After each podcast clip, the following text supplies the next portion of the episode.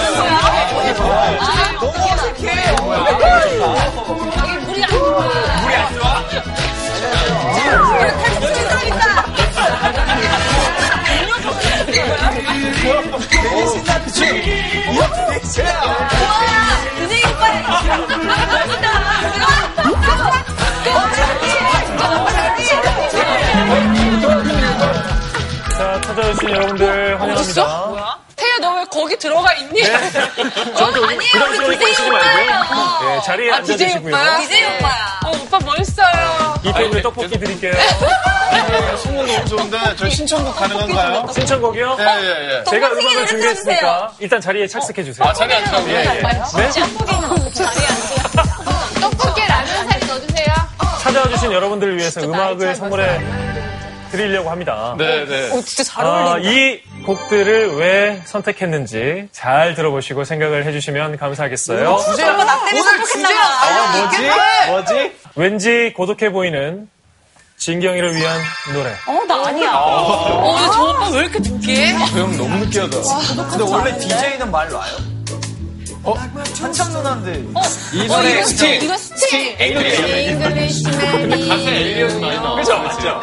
영국 사람이 미국에 있으면 흥 많은 딘딘이를 위한 노래. 신나는 노래요. 어, 이거 그거다. 아, 이거 제목이 뭐지? 런던 나이트! 아까는 아, 나 그- 연방공인데 나팀 생각하고 있었어. 영국, 런던, 다 여기네. 영국? 눈빛이 촉촉한. 우리 상진이를 위한 노래. 상진이? 너무 좋아. 오늘 장범준 씨 나왔나? 좋아요. 중 아니야? 아, 근데 너무 느끼는 거 아닌가요? 안 나와요, 지금. 안 들려요? 눈물 흘리지 않는다, 여기가? 마지막 곡입니다.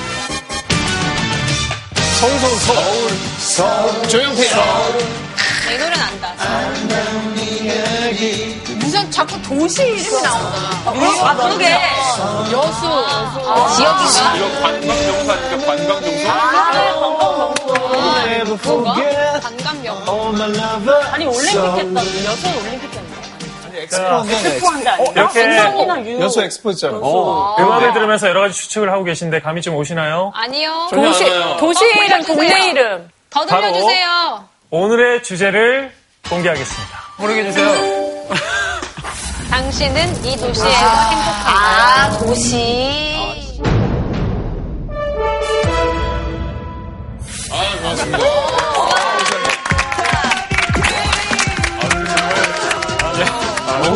성공 너무 좋았어요. 정말 고정 같은 느낌이에요, 진짜. 가족이야, 가족. 근데 오랜만에 오는데 올 때마다 이 교실은 그대로인데 뭔가 학교가 증축이 돼가는 느낌. 이 사이가 좋은가 봐요. 아니 그나저나 나 태희한테 오해 풀렸다. 왜요? 나 아까 엘리베이터에서 너 옷 그렇게 입고 온 거 보고 약간 놀랬었거든. 근데 너 이거 너 이거 하려고 이렇게 입고 온 예. 거였구나. 모두가 이렇게 입고 오- 오시는 줄 알고 저는.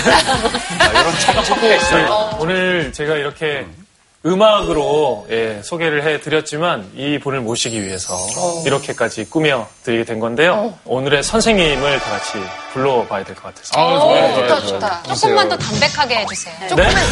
느끼하게. 저 원래 담백한데 요걸 매니까 조금 그 목젖을 약간 올가 매니까. 그냥. 자 오늘 선생님 모셔보겠습니다. 선생님. 나와주세요. 선생님.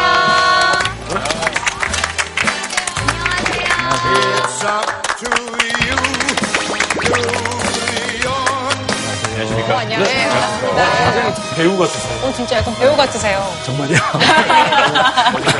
여러분들하고 오늘 도시 이야기를 나누러 온 정석이라고 합니다. 반갑습니다.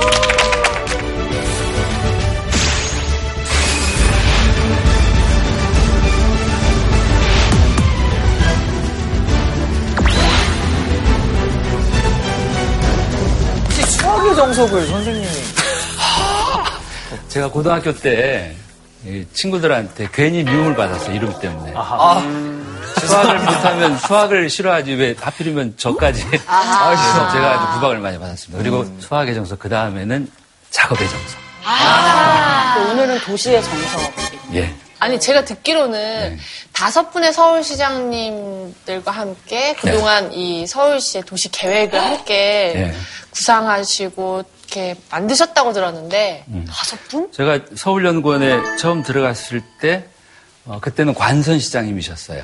그리고 95년에 이제 조순 시장님, 그 다음에 고건 시장님, 그 다음에 이제 MB 이명박 시장님, 오세훈 시장님, 그리고 지금 박원순 시장님까지 와. 그 다섯 분 시장님 가까이에서 서울 정책 연구를 했기 때문에 가깝게 지냈죠. 그러면 과연 도시 계획이라는 건 또 무엇이며 선생님께서 그걸 직접 담당하셨다니까 예.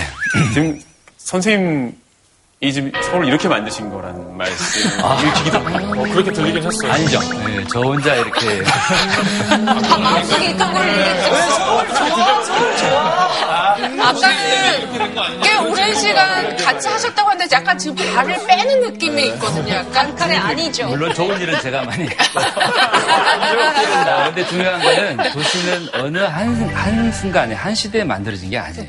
그러니까 도시도 사람처럼 이렇게 태어나서, 어, 유년기, 또 청소년기, 청년기, 그리고 요즘에 이제 도시 재생 얘기하죠. 그 얘기는 도시가 이제 이렇게 나이 들어서 기운이 이렇게 빠져간다는 얘기예요.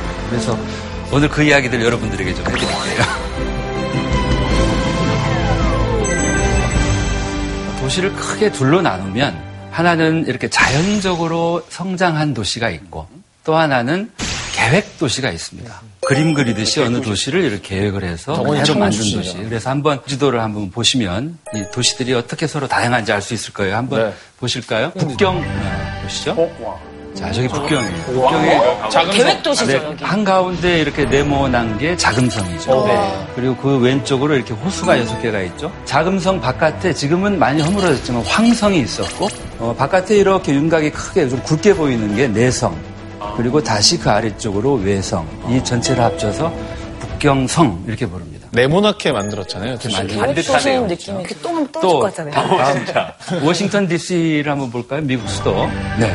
우와, 뭔가 이렇게 뽀송하는데? 그 방사형이라고 그러지 않습니까? 그렇죠. 방사형 도로망을 가르쳤죠.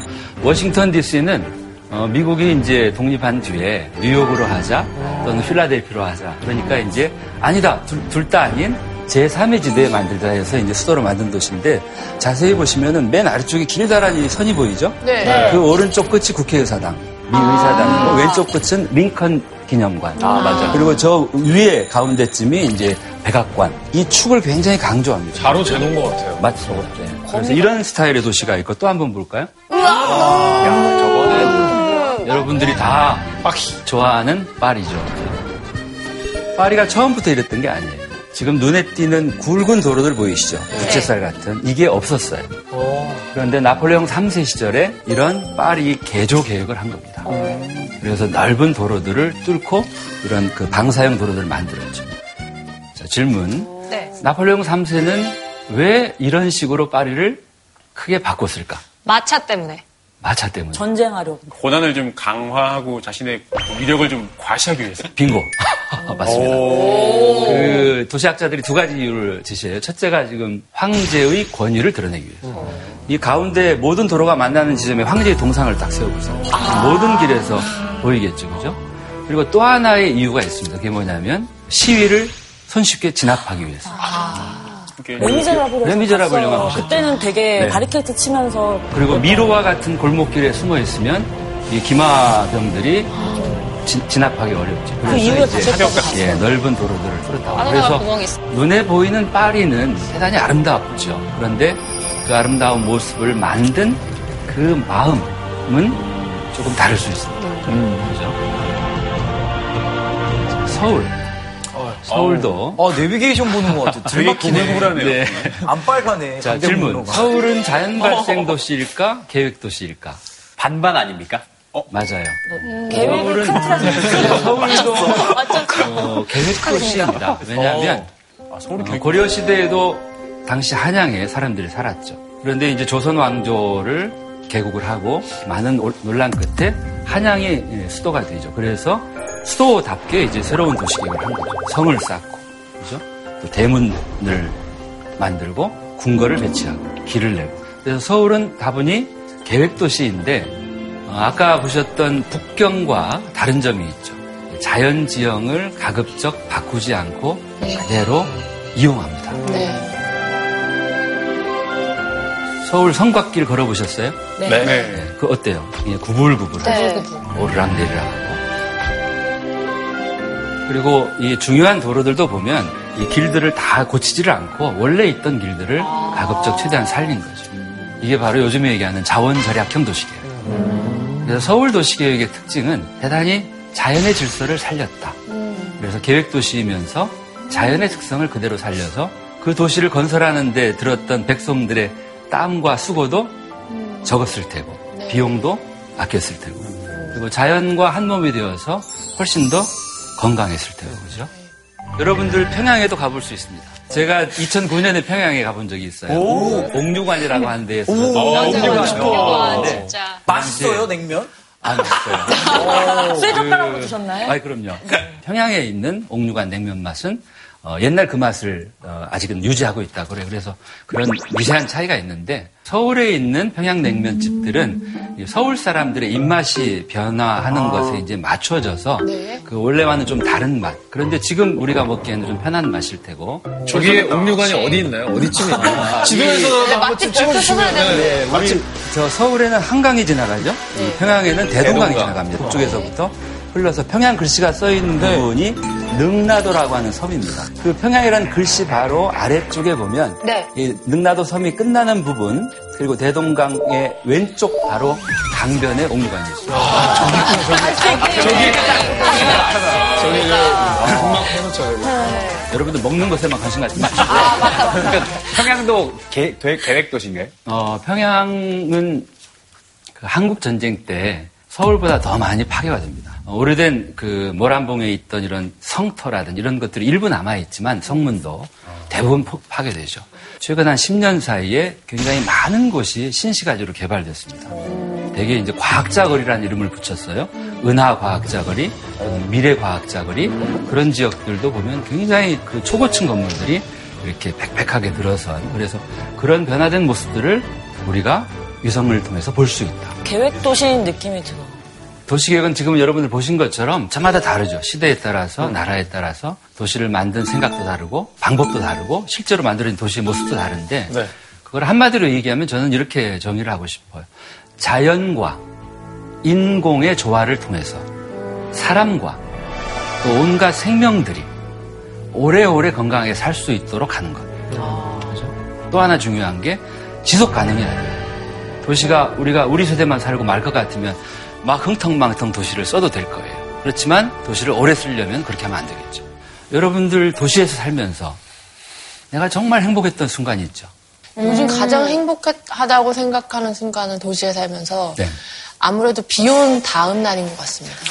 맑은 날씨, 그죠?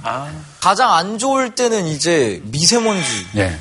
저도 마찬가지예요. 저도 어, 가장 불행한 순간을 생각해 보면 요 며칠 미세먼지. 심했어. 너무 그런 생각이 들죠. 이러다가 조금 더 나빠지면 어쩌면 우리 모두가 다 죽을지도 모르고. 맞아요. 선생님, 그래서 저는 대중교통 이용하는데 선생님 차 있으신가요? 차 있죠. 선생님 차부터 없으시는 거죠. 아니, 굉장히 그렇게 간단한 문제가 아니에요. 도시에 살면서 행복한 거라는 게 연관이 있는 게 대중교통이 굉장히 편리하다는 것도 맞아. 좋은 것 같아요. 근데 또 특정 어떤 시간대에 또한 불행 또한 느끼는 것이 약간 아이러니한 것 지옥철. 탈 때. 그리고 통근 시간이 너무 길기도 하고 교통편이 너무 편하다 보니까. 제가 오늘 여러분들을 이렇게 드리려고 선물을, 제 책을 한 권 가져왔어요. 그 책을 지금 어느 분께 드릴까 제가 유심히 지금 보고 있습니다. 아직까지는 우리 서현 씨? 선생님 지금 아직 굉장히 지금 중요한 얘기를 하셨어요. 아직 시작도 안 얘기냐면 10분도 안 됐는데 지금. 어,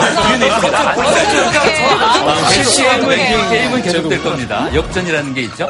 왜 제가 어, 훌륭한 말씀이라고 생각하냐면 미세먼지를 중국 탓하거나 또는 화력 발전소 탓하거나 고등어구이 뭐 등등 많은 그 이유를 들지만 아무래도 가장 중요한 것 중에 하나는 자동차입니다. 이 교통 정책이 변합니다, 선진국들이. 대개 이제 자동차가 이렇게 많지 않았던 때에는 교통 정책 별로, 어, 문제가 안 돼요. 그런데 이제 언제 문제가 되냐면, 어, 자동차 대중화 시대라고 해요. 그러니까 누구나 다 자동차를 사서 타고 다니는 시대가 옵니다. 우리도 이미 왔죠. 네. 도시에 자동차가 계속 늘기 때문에 처음에는 도로를 늘려요. 보도를 줄이고 녹지대를 줄여서 차도를 넓- 넓히고 주차장을 막 만들죠. 그런데 그렇게 하면 할수록 자동차가 더 늡니다. 그래서 이제 이 정책을 완전히 바꿔요. 수요 관리 정책으로 바뀝니다. 쉽게 얘기하면 자동차를 불편하게 하는 거죠. 이런 대중교통을 교통 편안하게. 정책도 네. 도시 계획과 연관이, 연관이 된 거죠. 그럼. 자, 그럼 질문. 자, 우리 도시는 과연 무엇일까? 네모에 한번 말을 넣어보세요. 도시는 생물이다. 생물이다. 또 비싸다. 비싸다. 도시는 나다. 나다. 우리다. 네. 도시는 정치? 정치다. 여러분들 이런 생각 해보셨어요? 정치하면 뭐가 떠오르세요? 정치. 싸움.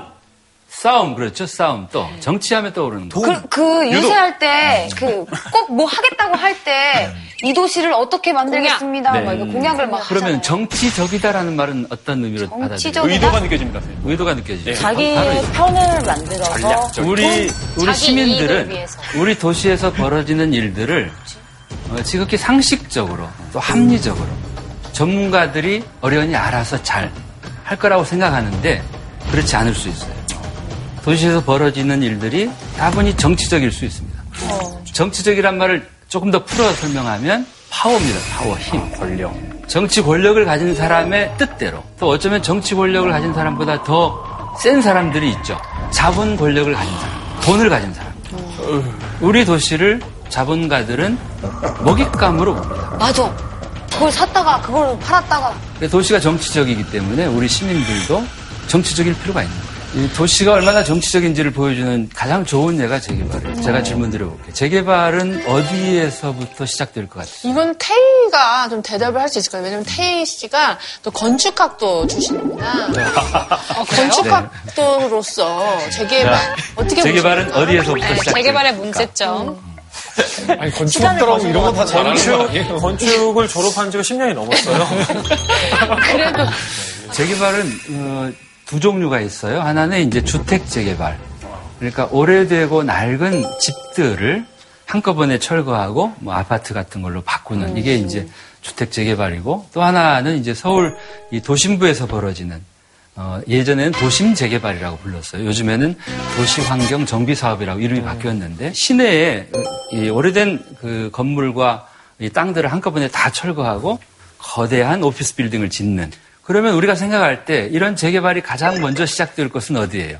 오래된 곳. 오래된 데, 가장 낡은 데, 가장 살기 힘든 데, 그죠? 근데 그렇지 않습니다. 지금 서울 시내의 재개발 재건축이 얼마나 많이 시- 어, 진행되었는지를 보여주는 지도인데,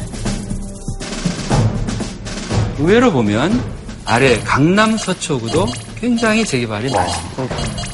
강남 서초구에 무슨 재개발 이렇게 생각할 수 있는데 제일 이게 이제 재건축이 많기 때문에 해외는 아파트도 100년 가까이 대부분. 그렇죠, 그죠? 근데 우리는 뭐 20년, 30년이면 그냥 다 이렇게 생각을 하죠. 자, 경축 안전진단 통과.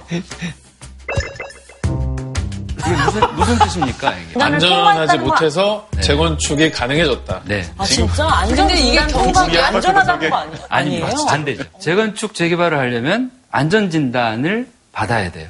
그래서 우리 단지가 안전하지 않다는 판정을 받아야 재건, 재건축을 아, 할수 진짜. 있으니까. 아, 그럼 저 뜻이 우리 불안전한 아파트가 맞습니다. 인정받았어요. 그러니까 우리. 동네가 어, 안전하지 않다는 거를 현수막을 내걸어서 축하하는 굉장히 이거는 역설적이네요. 우리 가치가 더 높아진대요. 이게 우리가 우리가 살고 있는 마을을 돈으로만 보는 겁니다. 재건축을 하면 나의 경제적 가치가 더 올라갈 것 같다. 그러니까 우리 아- 우리가 재건축을 하려면 우리 단지가 안전하지 않아야 돼. 그럼 안전하지 않, 않다는 판정을 받으면 가만히 있어도 되잖아요. 그쵸. 속으로만 좋아해도 되는데. 내세우면서까지 좋아하는 게 우리의 슬픈 초상이라는 거죠. 우리의 죽음. 저는 이거 심각한 우리들의 병이라고 생각합니다.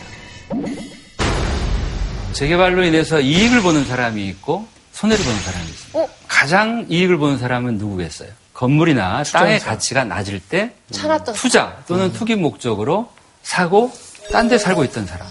이분들은 여기가 재개, 어, 재건축 재개발이 되면 경제적 가치가 상승하니까 그만큼 이익을 가져가겠죠. 맞아요. 그리고 건설회사도 손해보지 않습니다. 네. 그럼 누가 손해를 제일 많이 봐요? 세입자들이죠. 아, 세입자들은 네. 예를 들어 달동네에 살던 세입자들은 재개발을 하게 되면 더 이상 그곳에 살 수 없죠. 그래서 국가와 지방정부 또 국회의원들은 법을 만듭니다. 자, 재개발보다 또는 재건축보다 리모델링이 훨씬 더 바람직하다면 어떻게 법을 만들어야 할 것 같아요? 리모델링은 좀 리모델링을 유리하게 쉽게 예. 그리고 재개발 재건축은 불리하게 그런데 지금까지 그 반대였죠. 그래서 결국 제가 지금 드리고 싶은 이런 겁니다.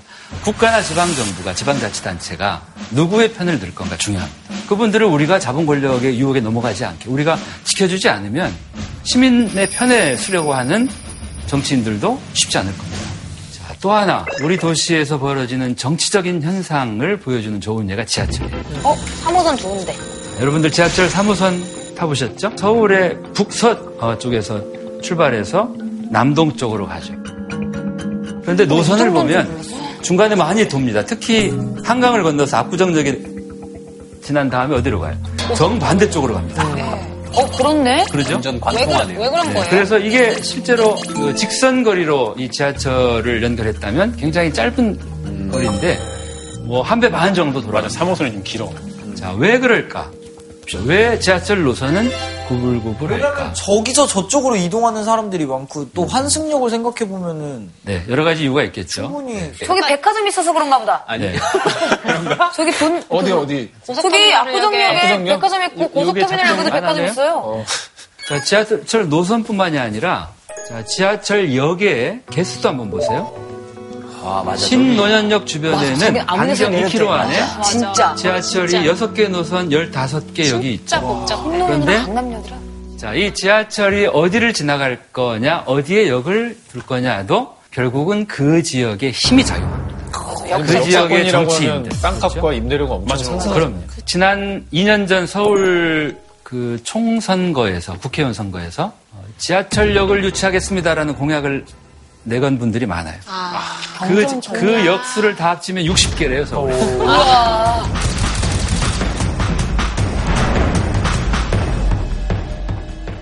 이 도시 정치는 또 많아요. 여러분들 스펙타클이란 말 들어보셨죠? 스펙타클. 네. 대단한 볼거리 같은 거죠. 네. 볼거리. 놀랍고 아마 이 로마 콜로세움에서 있었던 이런 일들이 좋은 스펙타클의 일 겁니다. 그죠? 나치 독일의 히틀러 아시죠? 네. 어, 히틀러의 어떤 그 권위를 어, 높이기 위한 일들을 아주 충실히 도와준 분이 알베르트 슈피어라고 하는 건축가 출신 건축가예요. 히틀러가 이 어, 어, 일을 하는 집무실은 천장이 굉장히 복도도 길고 히틀러는 저 멀리 앉아 있어요. 그리고 그 앉은 뒤로는 거대한 창이 있고 그 창에서 빛이 쫙 들어와요. 그러면 나는 히틀러 얼굴을 볼 수가 없어요. 신인가? 그런 거대한 이벤트를 하죠. 우리들도 합니다. 어, 뭐 스포츠 이벤트 같은 거. 이렇게 도시에서는 스펙터클이 많이 있어요. 청계천 복원도 스펙터클의 한 예입니다. 선생님 저 때 같이 하셨잖아요. 선생님이 한 거 아닙니까? 선생님을 못 나오셨죠? 조선 시대의 청계천은 어땠을까요? 맑은 물이 늘 흘렀을까요? 반대였을까요? 맑은데. 맑지 않았을 것 같아요. 맑지 않았을 냄새 거예요. 많이 빨래, 빨래 하지 않았을 것 같아요. 그래. 그 겐지스강 느낌 났을 거예요. 맞습니다. 조선 시대의 청계천은 어, 거대한 하수구 역할을 합니다. 그래서 이 조선 어, 시대의 역사를 보면 바닥에 쓰레기와 흙을 퍼내는 이런 준설 또는 준천 사업을 합니다. 태종 임금 때, 어, 세종 임금 때, 그리고 영조 임금 때 약 20만 명 이상을 동원을 해요. 그리고 1950년대부터 이 청계천을 복개를 합니다. 복개란 말은 덮는다는 뜻이죠. 그리고 그 위에 다시 청계 고가도를 건설을 해요. 있고. 어, 이 고가도로를 이제 철거하게 되죠. 왜 그랬냐면 구조에 문제가 있어 안전에. 그래서 미군들은 청계고가를 뭐 다, 다니지 마라 이제 이런 얘기가 나올 정도로. 그래서 서울시에서도 청계고가의 철거 얘기들을 하게 됩니다. 그때 어, 토지문화관 원주에 있는 그 박경리 선생님이 청계천 살리기 연구회를 만들어요. 저도 그때 서울연구원 시절에 그 연구회 초, 기 멤버였어요. 그 소설가 박경리 예? 맞습니다. 네, 토지를 쓴 청계천을 이대로 이렇게 복, 복개하고 그 아래 광통교, 수표교는 이전을 했고 또 오간수교, 또 석축 이런 역사 흔적들을 다 덮어버린 거예요. 청계 국가는 국가대로 지금 붕괴 위험이 있고 그렇다면 차제에 청계천 복원을 준비하자. 그것이 설령 50년이 걸리든 100년이 걸리든 이렇게 시작했죠. 마침 그때 2002년 서울시장 선거를 앞두고 있었어요. 당시 이명박 후보는 임기 중에 청계천 복원을 끝내겠다 이렇게 공약을 내고 그리고 50년 걸릴 일을 임기 중에 한다고. 50년 100년이 걸릴 일을 임기 중에 끝내겠다. 그랬나 보다. 임기. 그리고는 2002년 7월 1일 서울시장에 취임했죠. 그리고 1년 동안 청계천 복원을 위한 연구를 합니다. 어, 저도 그 연구단의 한 명이었어요. 그 일을 하면서 저도 마음고생을 많이 하게 됩니다. 선생님이 원하시는 바 대로는 아니었을 것 같아요. 그래서, 그래서, 네, 그래서 저는 어, 도심부가 좀 더 역사적인 것들을 잘 유지하기를 바라는데 청계천 복원이 되면 이거는 굉장한 변화입니다. 고가도로 밑에 그늘진 곳이 완전히 맞아. 이제 햇볕이 잘 들어오는 양지가 되니까 그 지역에 집가가 올라가겠죠. 상권이 되는 거. 상권이 만들어지겠죠. 그러면은 자연스럽게 도심부의 개발 압력이 올라가겠죠. 그래서 바로 이 청계천 복원 전에 2000년에 서울시는 최초로 도심부 계획을 세워요. 이 도심부 계획은 도심부를 재개발 위주로만 하지 않겠다.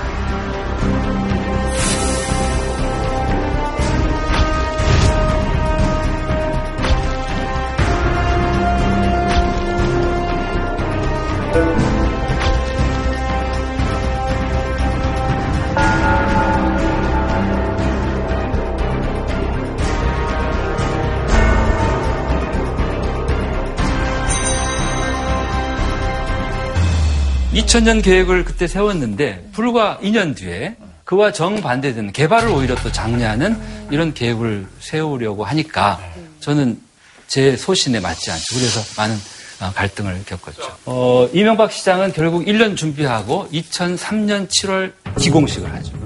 그리고 2년 3개월 만에 2005년 10월에 개통식을 합니다. 엄청 빠르 진짜 빠르네요. 2년 3개월 만에. 원래 그렇게 해도 돼요? 안 되죠. 청계천 복원에 대한 기대, 전문가들 또는 일반 시민들, 그 기대는 하나는 역사 복원이에요. 청계천에 있던 광통교라고 한 다리, 또 수표교는 지금 장충당 공원으로 옮겨가 있어요. 그 수표교를 원위치에 옮기고 시간이 많이 걸리죠. 그래서 이런 역사 복원이 전혀 반영되지 않고 두 번째 기대는 생태 복원이에요. 상류에서 물이 흘러나와야 되는데 그걸 하려면 더 많은 시간이 걸리죠. 임기 중에 복원 못하죠. 그러니까 결국 상류 복원 안 하고 어떻게 했냐면 한강물을 끌어들여서 흘려보내고 그럼 이건 자연이 아니네요. 자연이 지금. 아닌 거죠. 물론 청계천 복원에 긍정적인 면도 없지는 않아요. 도심에 하천이 생기고 open space 생기고 지금도 많이 가죠. 예. 그리고 지금 또 데이트 물도 깨끗하다던데. 아니요. 아니 외가리 외가리가 철새인데 이게 청계천 너무 좋아가지고 거기 그냥 이제 산다는데요. 진짜로? 네, 중요한 건 이겁니다. 잘된 제가 스펙? 어, 도시 정치의 그러게. 스펙타클 얘기를 하는 거는 대중들의 감성으로 도시에서 벌어진 일들을 보는 거죠. 이명박 시장은 전문가들의 얘기보다 대중들의 눈높이에 예민한 사람이에요. 그러니까 밀어붙인 거예요. 그래서 결국 대중들은 지금도 많은 우리 시민들은 어떻게 보냐면 아무나 못할 일을 MB니까 했다.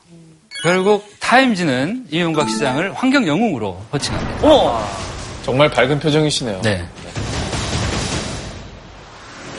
지금 DDP가 지어진 자리예요. 오, 여기 이- 이렇게 생겼었어요? 네, 네. DDP 자리가 예전에 뭐였죠?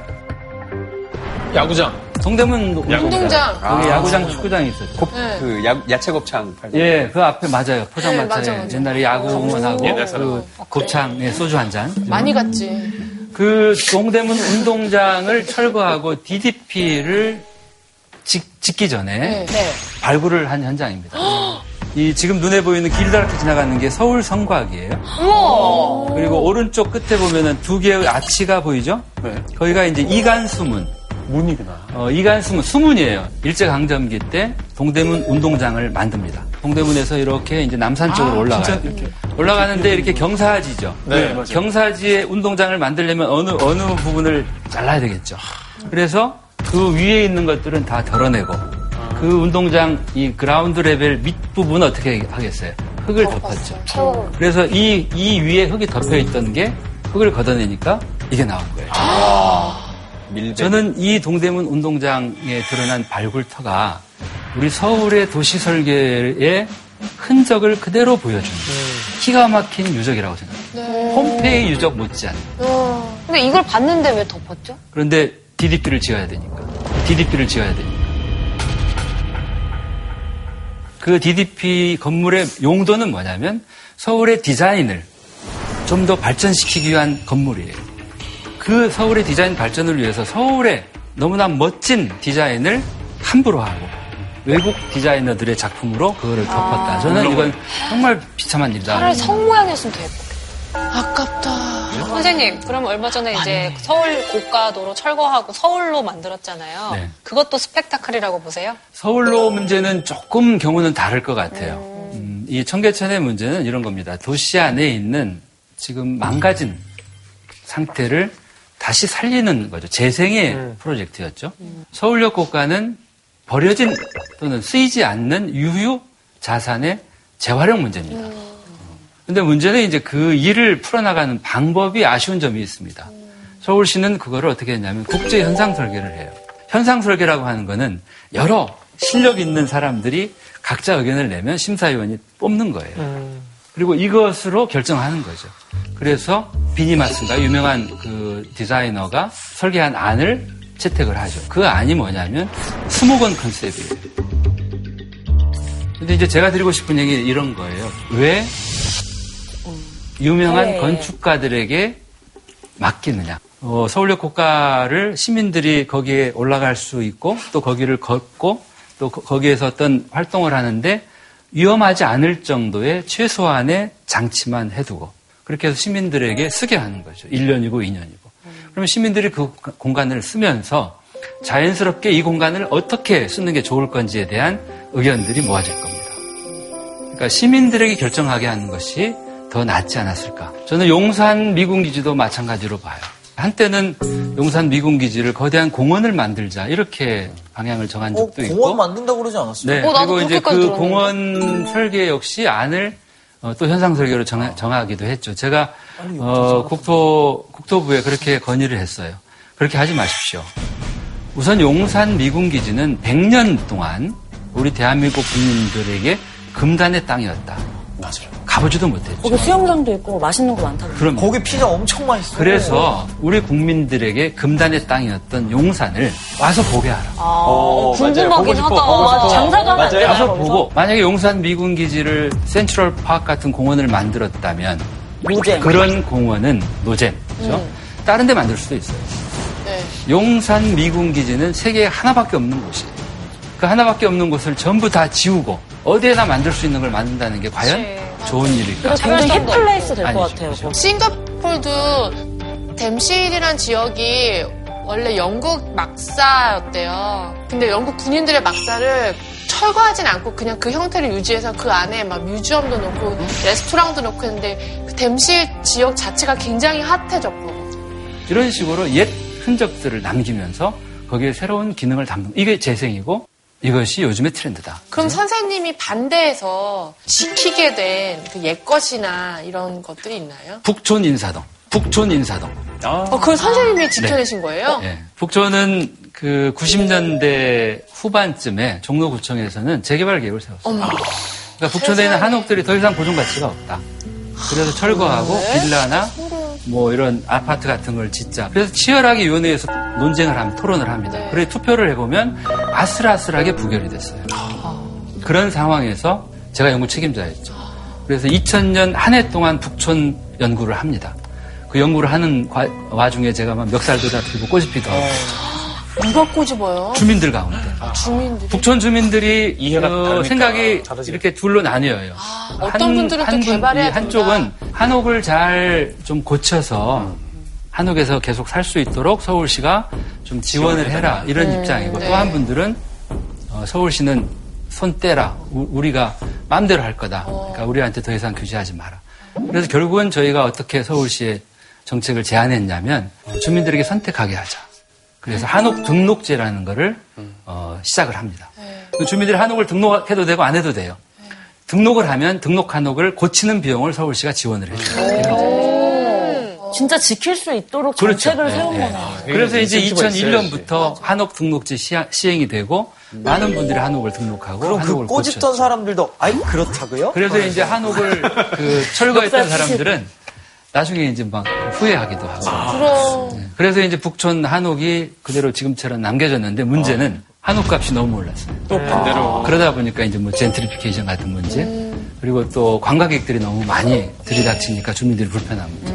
그래서 이 도시에서 벌어지는 일들을 유심히 보면 그 양지도 있고 음지도 있고 빛도 있고 그림자도 있고.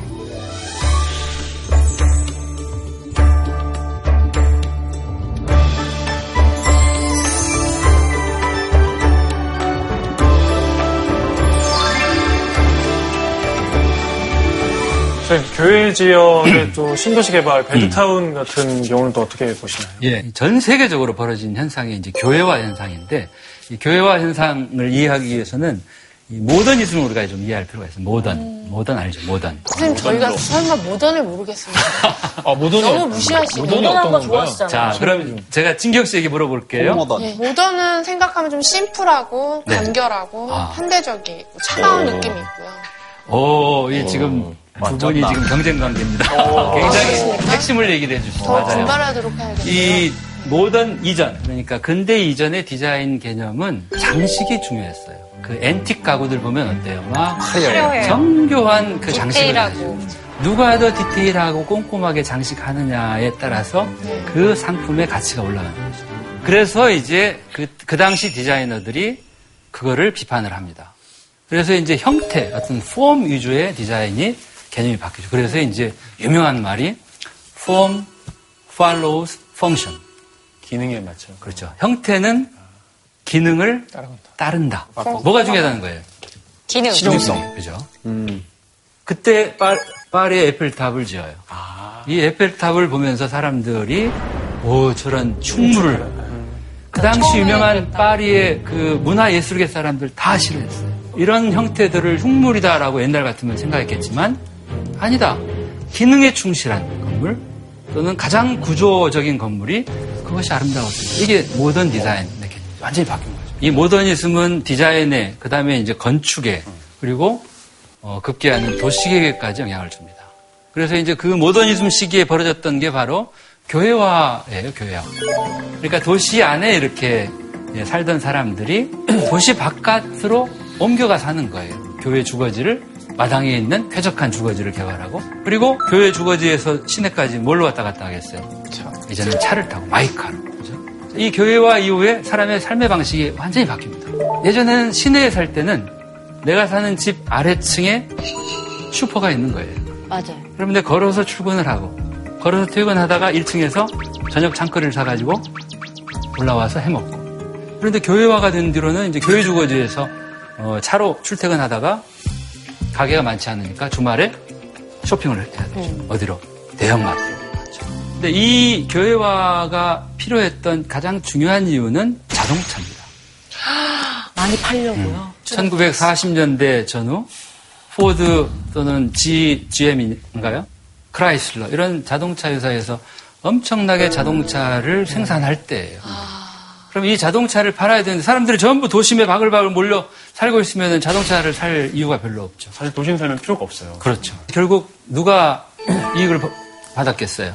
자동차. 자동차 자동차 회사, 정유회사, 주택 건설 회사 또는 유통 회사, 심지어는 가전제품 판매 회사 그죠? 냉장고. 우리나라에 지금 수도권에 있는 신도시들만 해도 저렇게 많습니다. 그리고 지금도 끊임없이 신도시를 짓자라고 요구를 하죠. 신도시의 문제 중에 하나는 뭐냐면 신도시를 지으면 신도시는 채워지지만 그로 인해서 구도시가 비, 비게 돼요. 또는 신도시 주변에 농어촌이 비게 되고 그걸로 인해서 그 주변은 더 힘들어질 수 있다. 그래서 우리 도시에서는 이렇게 이 겉으로 드러나는 명분과 달리 그 이면을 유심히 보면 어, 누가 지금 무엇을 원해서 이런 일이 벌어지는지를 우리가 볼 수 있는 어, 첫 번째 질문은 아까 도시는 정치다였는데 네. 자, 또 도시는 뭘까? 손바닥이다. 그 손바닥이다. 탈출! 탈출이다. 정치가 나왔으면 경제. 도시는 혹시 생명체 아닙니까? 아, 진짜 지금 너무하네. 어, 맞는 거 맞아요, 언니. 생명체입니다. 자, 누가 연기를 잘하나 보겠어요? 자, 질문. 도시는 혹시 생명체 아닙니까? 아, 진짜 지금 너무하네. 어, 맞는 거 맞아요. 예전에 제가 사주를 보러 한번 갔었는데 네. 거기에서 그 선생님께서 이러시는 거예요. 삼성동은 살아있는 도시라고. 무역 도시인데 살아있는 도시라고. 계속 움직이는 곳이기 때문에 거기서 살으라고 저한테 그러시는 거예요. 거기서 살으라고. 아 생각해보니까 무역하고 사람들이 움직이고 뭔가 생활하고 이러는 것들이 어 어찌 보면 도시가 살아날 수도 있겠구나라는 생각 그때 처음 했거든요. 근데 저는 약간 그런 것 같아요. 그러니까 옛날에? 되게 잘 나갔던 도시가 네. 또 어떤 시대를 맞아 유행이 바뀌면서 좀 쇠퇴했다가 그렇죠. 네. 또 다시 그게 또 재생이 되고 있죠, 그죠? 막 네. 그런 흐름들을 보면서 좀 아 이게 참 어떻게 보면 도시가 살아있는 생명체 같다 이런 네, 생각을 네. 했었어요. 근데 저는 우리 도시를 공부하는데 가장 그 출발이 되는 게 도시를 생명체로 보자. 대한민국이라고 하는 국토가 하나의 생명체다. 수도권 지방이 따로가 아니라 이어져 있다. 누구도 외딴 섬이 아니다. 우리는 다 하나로 이어져 있다. 벌써 3년, 4년 됐나요? 송파 그새 모녀가 생을 마감하면서 저렇게 편지를 아이고. 썼죠.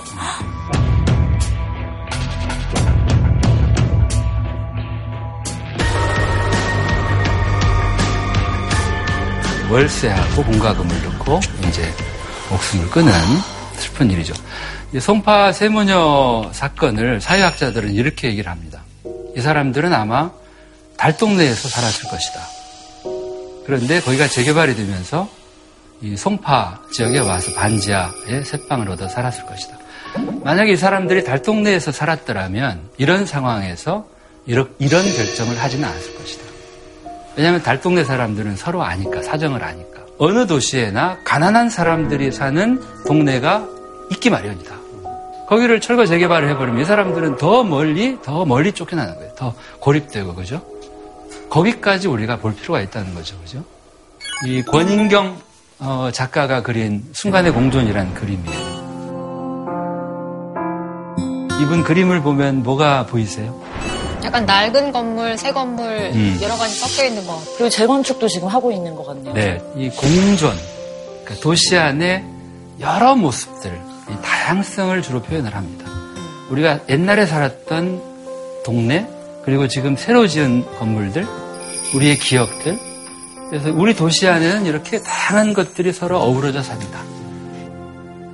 자이메 레르네르라고 하는 그 전 브라질 꾸리치바에서 시장을 세 번씩이나 했던 아주 유명한 분이에요.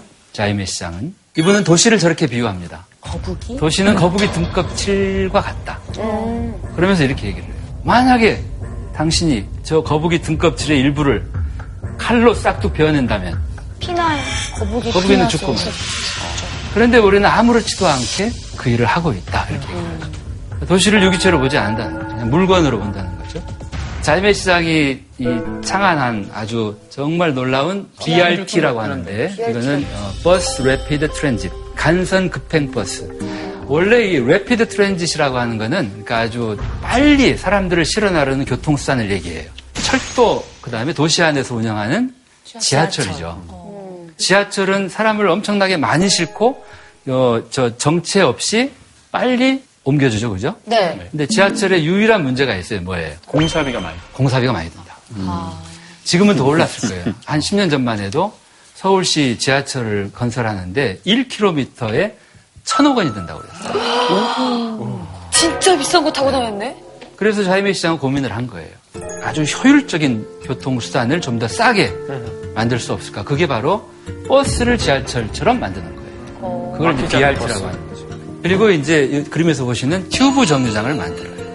마치 지하철 승강장처럼. 귀엽다. 그래서 사람들이 튜브 정류장 안에 들어가면 버스가 도착하기 전에 이미 카드 체크를 하는 거예요. 그리고 버스가 도착하면 지하철 문이 열리듯이 동시에 사람들이 쫙 내리고 맞아, 문 하나밖에 쫙 없어서 힘들어요. 네. 이 BRT 시스템을 70년대에 개발을 해요.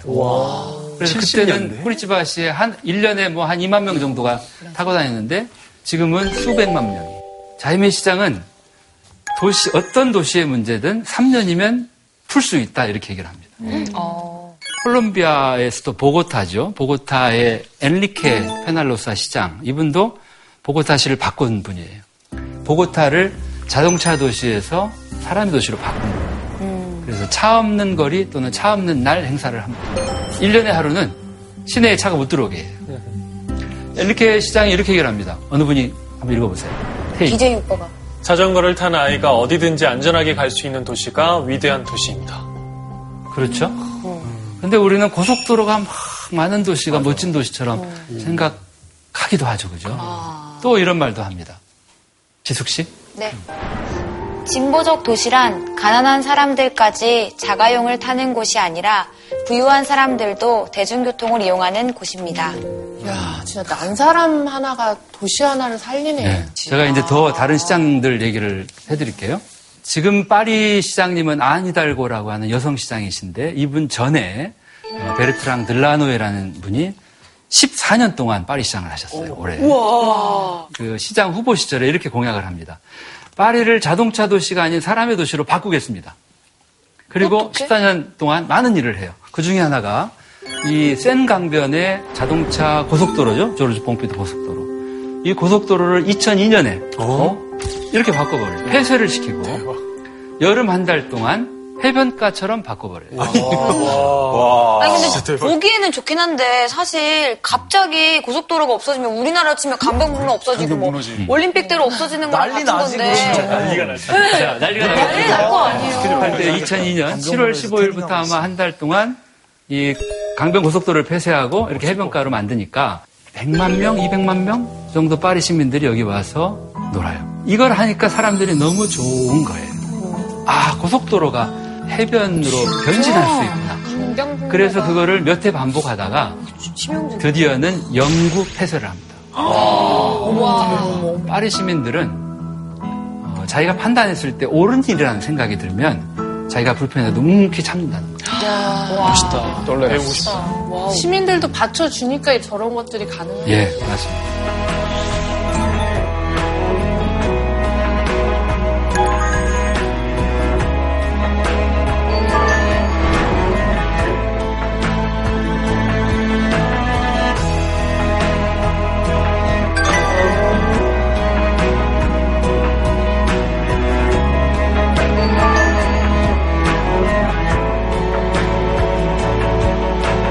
사실 우리가 번잡하고 집중되는 도시가 있는 반면 점점 인구가 없어지고 줄어드는 뭐 도시나 지자체들도 많잖아요. 네. 거기에도 또 도시 계획이 필요하지 않을까 생각이 듭니다. 그래서 지금 도시 계획의 가장 그 중요한 과제, 가장 시급한 과제, 가장 심각한 문제는 저는 이제 지방의 문제라고 생각해요. 인구 소멸 얘기를 합니다.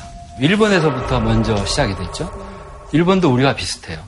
동경과 수도권에는 사람들이 몰려 있고 예, 지방 농어촌들은 점점 비어가고 우리나라도 마찬가지예요. 우리나라도 지금 인구 소멸 위험 지역들을 이렇게 예측을 해보면 지금 빨강색으로 보이는 도시, 지역들 대부분 인구 소멸 위기를 겪고 있죠. 일본의 이야기를 하면 일본은 여러분들 별로 안 좋아하는. 아베 정권에서는 지방 창생 정책으로 전환을 해요. 창생. 창생이요? 창생, 창조할 창자, 창조적으로, 창의적으로 창조적. 살려내자. 이런 게 이제 일본의 지방 창생 정책이죠. 그래서 여러 가지 이제 프로그램을 하는데 그 중에 하나가 지역 부흥 협력대라는 거예요. 지역 부흥 협력대라는 뭐냐면 지방에 사람을 보내는 제도예요. 대원들에게 1년에 우리 돈으로 연봉 2천에서 4천만 원 정도를 줘요.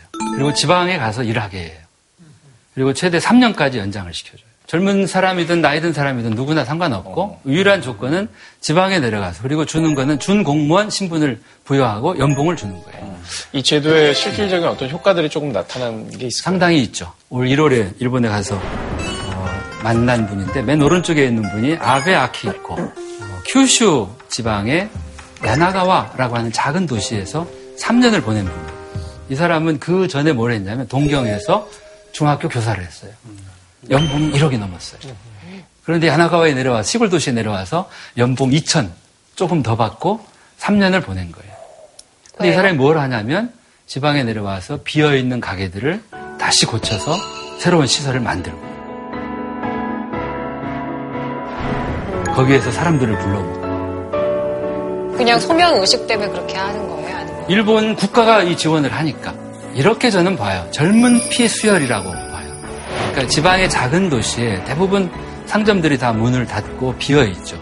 그런데 거기에 젊은 사람들이 내려와서 뭔가 이렇게 지방에서 정착하고 살 수 있는 기반을 3년 동안 최소한의 연봉을 주면서 보장해 주는 거 죠. 선생님, 근데 그러면 우리나라에도 이렇게 지방을 창생? 새롭게 이제 발전시키는 그런 시도나 이런 것들이 있나요? 우리도 꽤 많습니다. 어? 꽤 많아요. 그 중에 하나가 제주도에 있는 덕 초등학교인데 되게 예쁘다. 사진 찍으러 가고 좋겠다. 예쁘다.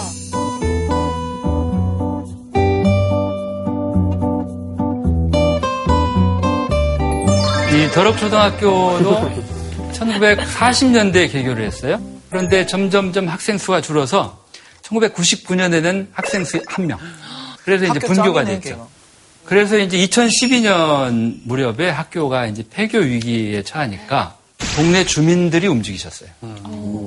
여러분들 같으면 어떻게 했겠어요? 폐교를 막기 위해서. 아이를 낳아요. 애기를 주민들이 아이를 막는 갑자기 그거밖에 없어. 현실적인 주민들이 아이를 낳을 수가 없다면 어떻게 하면 돼요? 어 주민들이 학생이 되는 거예요. 가장 현실적인 건 뭐예요? 학교가 폐교를 막으려면 학생이 아이가 학생이 늘어나야 되죠. 2주밖에 없잖아요. 그래서 학령기 아이를 둔 가족들을 우리 마을로 초대를 해야 되겠죠. 그러려면 뭐가 필요해요? 집집 집 살집. 집. 예. 집을 줘. 집을 그래서 주민들이 공동주택을 20호를 지어요. 멋있다. 그리고 그 집을 진짜 가지고 멋있다. 초대를 하는 거예요. 주민들은 엄청 적극적이셨다. 네. 지금은 진짜 경쟁이 치열해서 줄을 서 있어요. 여기가요? 올해 네. 핫하잖아요. 분교에서 일반 맞아요. 학교로 네, 우리 씨잘 알고 있어요. 아, 아기가 그래서 점점 저 학생 수가. 늘어서 지난해 97명까지 올라가니까 더럽 분교에서 이제는 더럽 초등학교로 승격을 한 거예요. 현재 올해 3월 현재 인원이 108명. 기분이 괜히 좋아져. 칠명 우리 동네도 아닌데. 그래서 이 지방을 살리는 것도 결국은 사람입니다. 그렇지. 사람이 지방에 내려와요. 제주도에 제가 어, 지난 겨울 방학에 조금 긴 시간 동안 머물러 봤어요. 저 자신도 이렇게 좀 치유받는 느낌을 받았어요. 이 올레길 바닷길을 하염없이 갔는데 어느 순간에 갑자기 눈물이 팍 나요. 이유도 없이. 그 눈물이 막 나는 거예요. 이게 뭘까 생각해 보니까 갱년기? 이게 뭘까 생각해 보니까 갱년기? 그 제주도에 감수성 폭발? 말하지 제주도의 그런 어떤 힐링 얘기를 많은 분들이 합니다. 그런데 문제는 지금은 제주도에 내려가고 싶어도 어려워요. 너무 비싸요. 바로 그거예요. 지금은 값이 너무 오른 거예요. 그러니까 이제는 제주도에 가고 싶어도 투자자 아니면은 오기 어렵다는 거죠. 그러니까 이게 문제인 거예요. 땅값이 또는 임대료가 너무 올라가면 이게 장벽이 되는 거예요. 그래서 그런 것들도 사실은 국가나 지자체가 어느 정도 제어를 할 필요가 있는 거예요. 그것도 도시계획일 수 있고. 도시계획의 일부이죠. 그래서 우리 도시를 우리가 건강하게 유지하는 유일한 방법은 누가 우리 도시를 지금 노리고 있는지 이런 것들을 볼 필요가 있다는 거죠. 도시를 꿰뚫어 볼 필요가 있는 거죠. 도시를 발견할 수 있어야 됩니다. 예, 그런 게 쉬울까? 과연 우리가 그런 것들을 극복하기 쉬울까라는 생각이 좀 어렵지 않을까라는 생각도 드는 게 사실이거든요. 사실 제가 뭐- 뭐 어떤 주민들이 뭐 옆에 임대주택 들어오는 거 우리가 단체로 막읍시다 이런 것들 막 오고 투표하고 그다음에 옆에 임대주택 있는 애들 통학도 못하게 그 건물로 바리케이트 치고 우리가 이런 세상에서 지금 막 살고 있잖아요. 네. 그런데 이런 어떤 인식의 변화들이 어떻게 찾아올 수 있을까라는 데서 굉장히 의문을 가질 수밖에 없는 것 같아요. 청주에 그런 일이 있었죠. 엘리베이터에 작은 쪽지가 붙었어요. 안녕하세요. 저는 몇 호에 이사 온 준이에요. 저희 집에는 아빠, 엄마, 그리고 동생하고 살아요. 어, 앞으로 어, 잘 부탁드려요. 그래서 이 쪽지를 붙인 건 엘리베이터예요. 그 다음날 옆에 또 붙었어요. 안녕, 준이야. 나는 몇 호에 사는 누구란다. 우리 집에는 누구누구 살고 있는데 어, 앞으로 만나면 인사하자. 뭔가 찡해. 근데 초등학교 아이가 그걸 붙이니까 그걸 보고 내 마음도 바뀌는 거죠. 누군가가 시작했을 때 우리가 그거를 손을 잡아주면 그 힘이 있는 거죠. 자, 마지막 질문입니다. 힌트를 하나 드릴까요? 네. 작은 분식집에 가면 뭐라고 써 있는데? 어, 셀프다. 어? 맞아. 그럼요. 또 저거든요. 여러분 도시가 셀프 맞아요? 오늘 얘기 듣고 보니까 맞는 것 같아요. 네. 우리가 도시의 주인이라면 우리가 주인 노릇을 한다는 건 어쩌면 우리가 셀프라는 거죠, 그죠? 시민의 요건이라고 할까요? 첫째는 도시를 공부한다. 두 번째, 표현한다. 내가 원하는 도시를. 시민들이 다 같이 그렇게 하면 그 도시는 좋아져요. 얀겔이라는 사람이 있어요. 얀겔. 덴마크의 건축가예요. 그리고 도시 계획가, 도시 설계가. 그런데 얀겔의 아내, 잉그리트 겔은 심리학자예요. 어느 날 잉그리트 겔이 얀겔한테 욕구를 쿡 찌릅니다. 내 생각에 당신들 건축가 너무 이상해. 당신들은 당신이 설계하면 사람들은 다 그대로 따를 것처럼 생각하지. 그렇지 않잖아요. 여러분들 대학 시절에 캠퍼스 안에 이렇게 네모난 잔디밭을 만들고 그 사방에 건물들이 있죠. 잔디밭에 이렇게 울타리를 쳐요. 들어오지 마세요. 근데 어떻게 해요? 학생들은 술 마시죠. 확 지나다니잖아요. 바쁘니까 이렇게 이렇게 돌아가지 않고 결국은 잔디밭 안에 길이 생겨요. 그죠? 그래서 이 건축을 또는 도시 설계를 하는 사람들은 사람들이 어떻게 행동하는지를 관찰하는 게 굉장히 중요하죠. 그 중에 한 프로젝트가 아, 뉴질랜드의 크라이스트 처치시예요. 크라이스트 처치시에 2012년, 13년 이 무렵에 지진이 발생해요. 그래서 도심부가 이렇게 붕괴됩니다. Gehl Architects의 어, 책임자들이 크라이스트 처치시에 와가지고 제일 먼저 한 게 뭐냐면 시민들에게 물어본 거예요. 어떤 도시를 원하십니까? My job, I'm here to listen. I want to find out what you want to do, and I want to try everything I can do with my team to help you do that. So, what kind of city do you want? 크라이스트 처치시에 50만 명 가운데 10만 6천 명이 답을 해요. 그래서 10만 6천 건의 이 시민 의견을 쭉 분석을 해보니까 놀랍게 공통점이 나와요. 그게 뭐냐면 저층도시. 또 하나는 이렇게 파괴된 건물들도 가급적이면은 옛 모습을 좀 남겨라. 복, 복원해달라. 그리고 도시계획에 이제 6층 이하라고 하는 규제안을 만들어요. 그런데 이 계열 아키텍스의 이 복구 계획안에 대해서 투자자들과 건물주들이 반대를 해요. 당신들 뭐를 하느냐? 고층 도시. 그래서 갈등 조정이 안 되니까 뉴질랜드 연방 정부, 연방 의회가 개입을 해요. 여러 번의 어, 논의 끝에 7층 이하로 타협을 지어요. 한층만 더 높였네. 네. 결국 저층 도시를 한 거죠. 자, 이 크라이스트 처치시의 7층 이하 저층 도시를 관철시킬 수 있었던 거는 시민들의 시민들의 의견. 10만 6천 명이 의견을 말했기 때문에. 말하지 않았으면 안 되는 거예요. 시민들이 말했기 때문에. 그 시민의 의견이 너무나도 분명하게 모아졌기 때문에 의회가 개발자들의 압력에 넘어가지 않았던 거죠. 혹시 우리나라도 이런 시민들의 적적인 의견 개진으로 도시계획이 수정된다거나 네. 아니면 수립되는 예가 있을까요? 있습니다. 혹시 우리나라도 이런 시민들의 적적인 의견 개진으로 도시계획이 수정된다거나 네. 아니면 수립되는 예가 있을까요? 있습니다.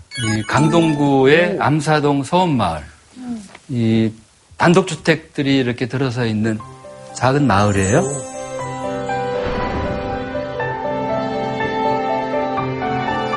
이 지역은 원래 건물 높이가 3층 이하로 돼 있어요. 그런데 주민 설명회, 공청회 때 어느 한 아주머니가 이렇게 얘기를 합니다. 1층 단독주택의 마당에 있는 집에서 살았는데 내 앞집 사람이 거기를 3층 집을 지었다.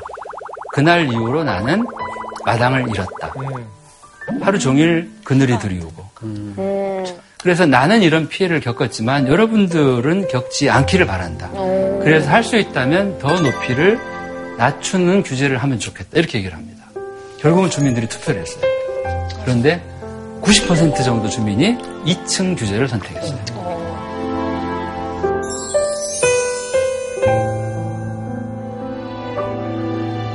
주민들이 스스로 강한 규제를 선택했다. 대단히 지혜로운 동네예요. 서울마을 분들은 어, 요즘에도 그런지 모르겠는데 감을 거의 한 날 따요.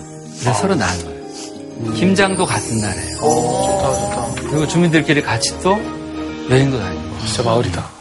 그 옛날에 우리가 이제 시골에 주로 살았던 그러니까 도시화가 지금처럼 안 됐던 시, 시기에는 시골에 사는 게 좋은 면도 많았지만 불편도 많았어요. 왜냐하면 다 아는 거예요 시식을. 숟가락이 몇 개고 젓가락이 몇 개고. 대학생 정도 돼서 이제 학교 앞에 술을 한잔하고 집에 오면 아무개집 둘째 아들 석이가 이제는 대학생이 됐다고 술까지 먹고 다니네? 이제 이렇게 이제 얘기가 도는 거예요. 그러니까 좀 불편했어요. 사생활이 없죠. 그래서 이제 우리가 도시 생활을 오히려 더 편안해 한 거죠. 익명성이 있으니까. 요즘에 여러분들 아침에 아파트에 살 때 출근할 때 문 열려고 하는데 옆집 문 딸깍 소리 나면 어떡해. 그리고 한참 기다렸다가 나가잖아요. 왜냐면 만나는 게 어색하니까. 근데 그 사람과 내가 조금만 친해지면 서로 인사하고 어, 진짜? 서로 물건들도 아이들 책 같은 것도 나눠줄 수 있고. 맞아. 어떤 사람들은 천만이 사는 도시 서울에 무슨 마을 공동체가 있냐 이렇게 얘기하는데 그렇지 않아요. 네, 동네에서부터 서로 알고 지내면서 이 변화가 시작되는 거죠. 오늘 뭐 얘기를 좀 이제 마무리하자면 우리 시민들, 도시의 주인 시민들이 진정 좋은 도시를 원한다면 꿈을 꿔야 됩니다. 우리가 꿈꾸는 도시를 이루기 위해서는 시민들이 적극적으로 표현하고 행동해야 되죠. 그죠? 우리 도시를 알아야 돼요. 도시를 유심히 관찰하고 도시에서 벌어지는 일들을 발견해 보세요. 그 도시를 바꾸세요. 누가? 바로 우리가. 왜냐하면 우리가 도시의 주인이니까. 수고 많았습니다.